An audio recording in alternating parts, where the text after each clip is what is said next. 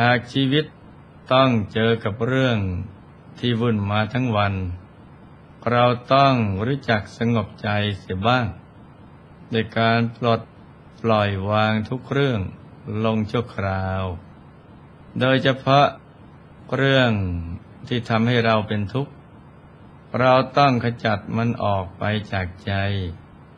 ทำใจของเราให้ว่างๆให้ใจอยู่นิ่งๆ ด้วยการเจริญสมาธิภาวนา จนกระทั่ง ใจเราสงบ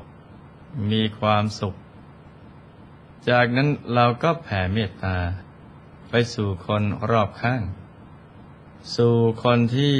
เรารัก รวมไปถึงให้อภัยกับทุกๆคน ขยายความเมตตา ปรารถนาดี ไปยังสรรพสัตว์ทั้งหลาย เมื่อเราทำอย่างนี้ จนเป็นปกตินิสัย ใจของเราจะเปี่ยมล้น ไปด้วยความสุขกายสบายใจ เหมาะสมที่จะประกอบ ภารกิจการงานทุกอย่างรวมทั้งงานทางใจ ที่ต้องปฏิบัติให้เข้าถึงพระรัตนตรัย ภายในตัวของเราทุกๆคนนะจ๊ะ มีธรรมภาสิทธิที่ปรากฏในกุตกนิกาย ธรรมบท ความว่า ศีลทัศนสัมปันนัง ธรรมถัง สัจวาทินัง อัตโนกรรมกุภานัง ตัญชโนกรุเตปิยัง ผู้สมบูรณ์ในศีลทัศนะ ตั้งอยู่ในธรรม พูดคำสัตย์จริง และทำหน้าที่ของตนอย่างสมบูรณ์ ย่อมเป็นที่รักของทุกคน พระบรมศาสดาทรงสอนว่า ถ้าพระภิกษุปรารถนาจะเป็นที่รัก เป็นที่ชอบใจ เป็นที่เคารพนับถือ ของเพื่อนสหปรมจารีทั้งหลาย หากไม่มีโอกาสได้ทำคุณงามความดี หรือสร้างชื่อเสียงซึ่งเป็นคุณประโยชน์ ต่อเพื่อนสหปรมจันทร์ก็ควรเป็นผู้ประกอบไปด้วยคุณคือศีล พึงทำศีลของตนให้บริสุทธิ์ สมบูรณ์ในทัศนะ มีความเห็นถูกต้องตามทำนองคลองธรรม ตั้งอยู่ในธรรมวินัยอย่างเคร่งครัด พึงเป็นคนพูดจริงทำจริง มีวาจาสัตย์ไม่หล่อแหละ และทำหน้าที่ของตนอย่างสมบูรณ์ ก็สามารถเป็นที่รัก เป็นที่ชอบใจ เป็นที่เคารพนับถือ ของเพื่อนสหพรหมจารีทั้งหลายได้ นอกจากมหากุศล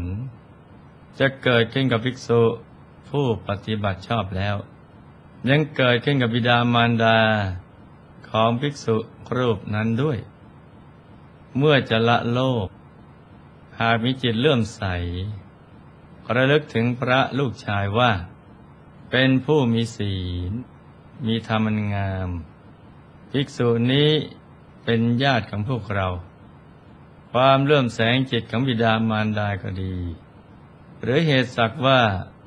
ระลึกถึงภิกษุรูปนั้นก็ดี ย่อมมีอานิสงส์มาก สามารถให้ข้ามพ้นจากทุกติ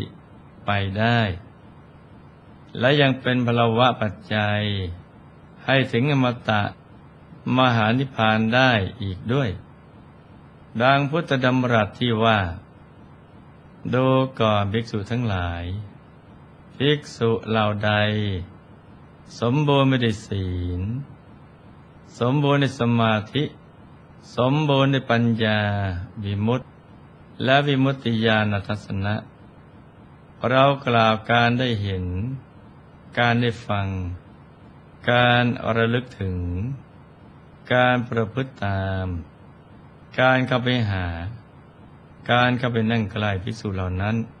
ว่ามีอุปการะมาก เพราะฉะนั้น พระองค์จึงทรงแสดงว่า เมื่อภิกษุปรารถนาให้หมู่ญาติระลึกถึงตน ได้บุญมากแล้ว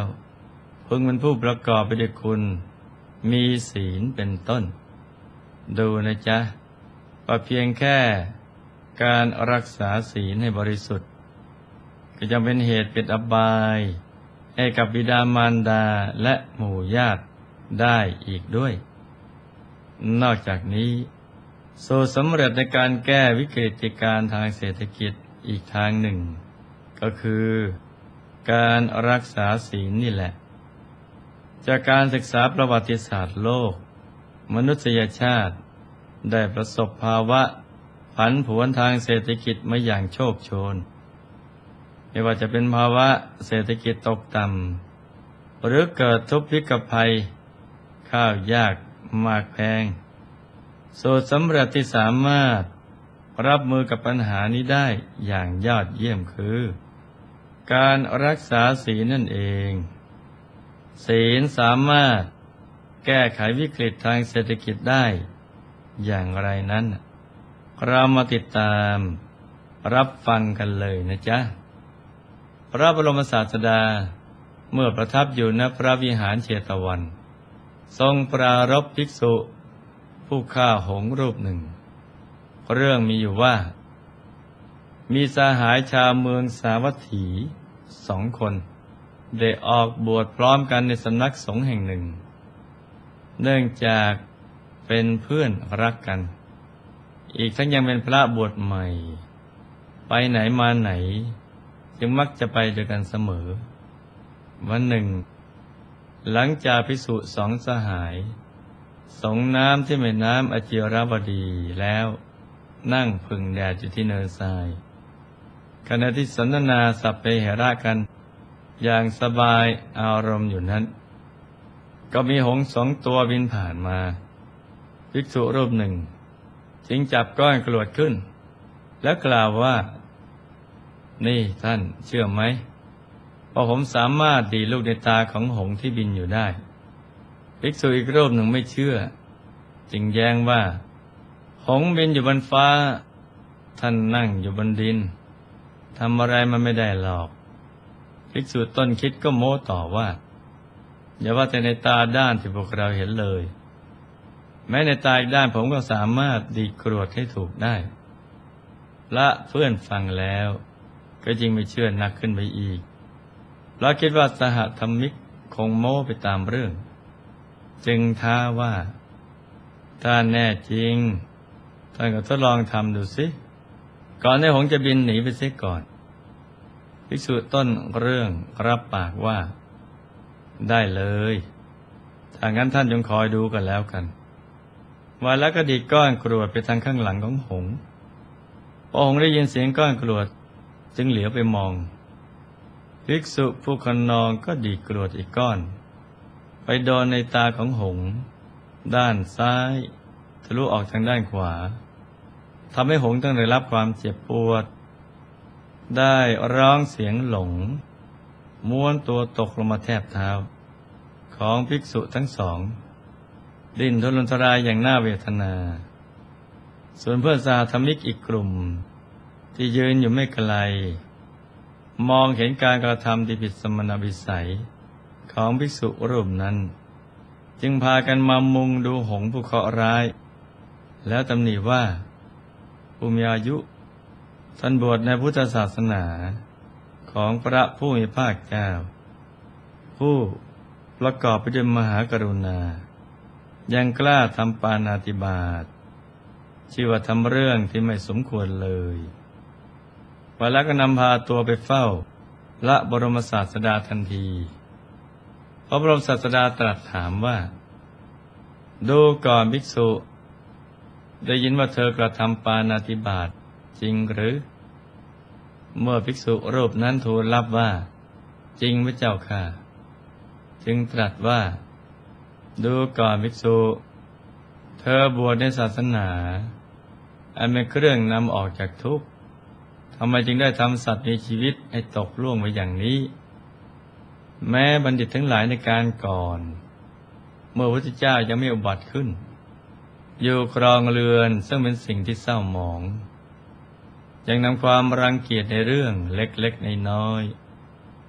ส่วนเธอนั้นไม่ได้ทำแม้สักว่าความรังเกียจ ไม่มีหิริโอตปะไร้เมตตาธรรม ธรรมดาภิกษุเพิ่งเป็นผู้สำรวมกาย วาจาและใจไม่ใช่หรือ ครั้นตำหนิภิกษุรูปนั้นแล้ว ทรงนำเอาเรื่องในอดีตมาตรัสเล่าให้ฟัง ซึ่งเป็นเรื่องที่น่าคิดมาก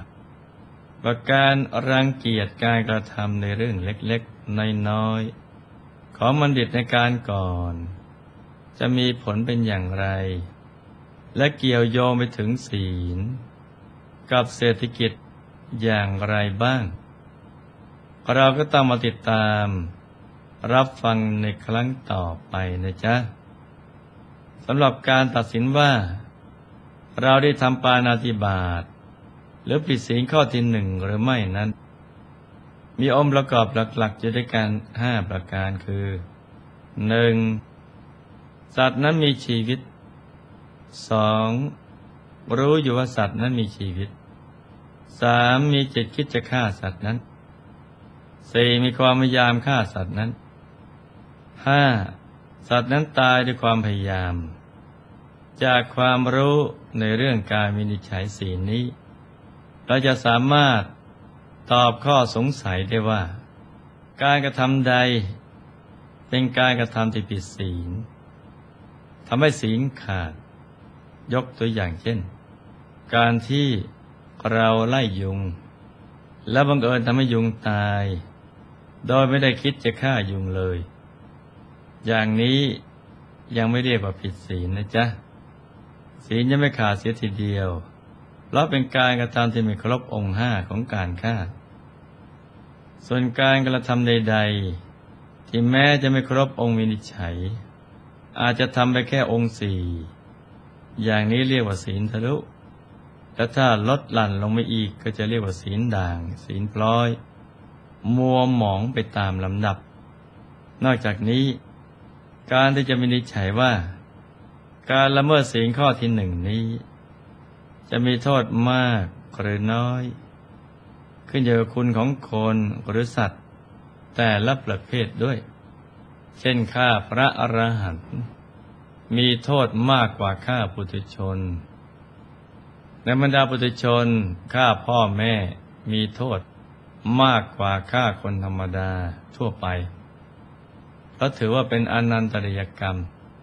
ที่ห้ามสวรรค์และนิพพาน คือถ้าใครไปล่วงละเมิดเข้า ท่านถือว่าในภพชาตินั้น บุคคลนั้นจะไม่มีโอกาสได้เข้าถึงสวรรค์ หรือบรรลุนิพพาน มีแต่ต้องไปสวยทุกข์ใหญ่ ในอบายภูมิอย่างเดียว หากฆ่าสัตว์ที่มีคุณมาก ก็จะมีโทษมากกว่าการฆ่าสัตว์ที่มีคุณน้อย หรือไม่มีคุณ สำหรับสัตว์เดรัจฉานอย่างพวกที่ไม่มีคุณ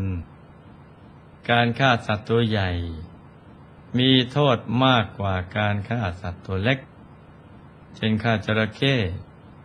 มีโทษมากกว่ากิ้งก่าเป็นต้น และเราดูที่ความพยายามในการฆ่าด้วย คือ ถ้ามีความพยายามในการฆ่ามาก ก็มีโทษมาก มีความพยายามน้อย ก็มีโทษน้อย สุดท้ายต้องดูที่เจตนาเป็นหลัก ถ้าเจตนาแรงกล้ามีโทษมากหากเจตนาน้อยก็มีโทษน้อยเช่นการฆ่าด้วยโทสะหรือด้วยความเกลียดชัง มีโทษมากกว่า การฆ่าเพื่อป้องกันตัวเองเป็นต้น อย่างไรก็ตาม เพื่อชีวิตการสร้างบารมีจะได้ไม่สะดุด หลวงพ่อว่าอย่าได้พลาดพลั้งไปฆ่า หรือไปรังแกใครเลย นั่นแหละดีที่สุด เราจะได้มีความบริสุทธิ์ กาย วาจาใจ เป็นผู้ไม่มีเวรไม่มีภัยกับใคร และจะเป็นที่รักของมนุษย์ และเทวดาทั้งหลายตลอดไปนะจ๊ะ ในที่สุดนี้ หลวงพ่อขอมนวยพร ให้ทุกท่าน มีแต่ความสุขความเจริญรุ่งเรือง ให้ประสบความสำเร็จในชีวิต ในธุรกิจการงานและสิ่งที่พึงปรารถนาให้เป็นยอดนักสร้างบารมีผู้มีจิตใจสูงส่ง มีหัวใจของพระบรมโพธิสัตว์ ให้มีสมบัติจักรพรรดิตักไม่พร่องมันเกิดขึ้น เอาไว้จะสร้างบารมีอย่างไม่รู้หมดสิ้น ให้ครอบครัวอยู่เย็นเป็นสุข เป็นครอบครัวแก้ว ครอบครัวธรรมกาย ครอบครัวตัวอย่างของโลก ให้มีดวงปัญญาสว่างสวัยเข้าถึงพระธรรมกายได้โดยง่าย โดยเร็วพลัน จงทุกท่านเทินธรร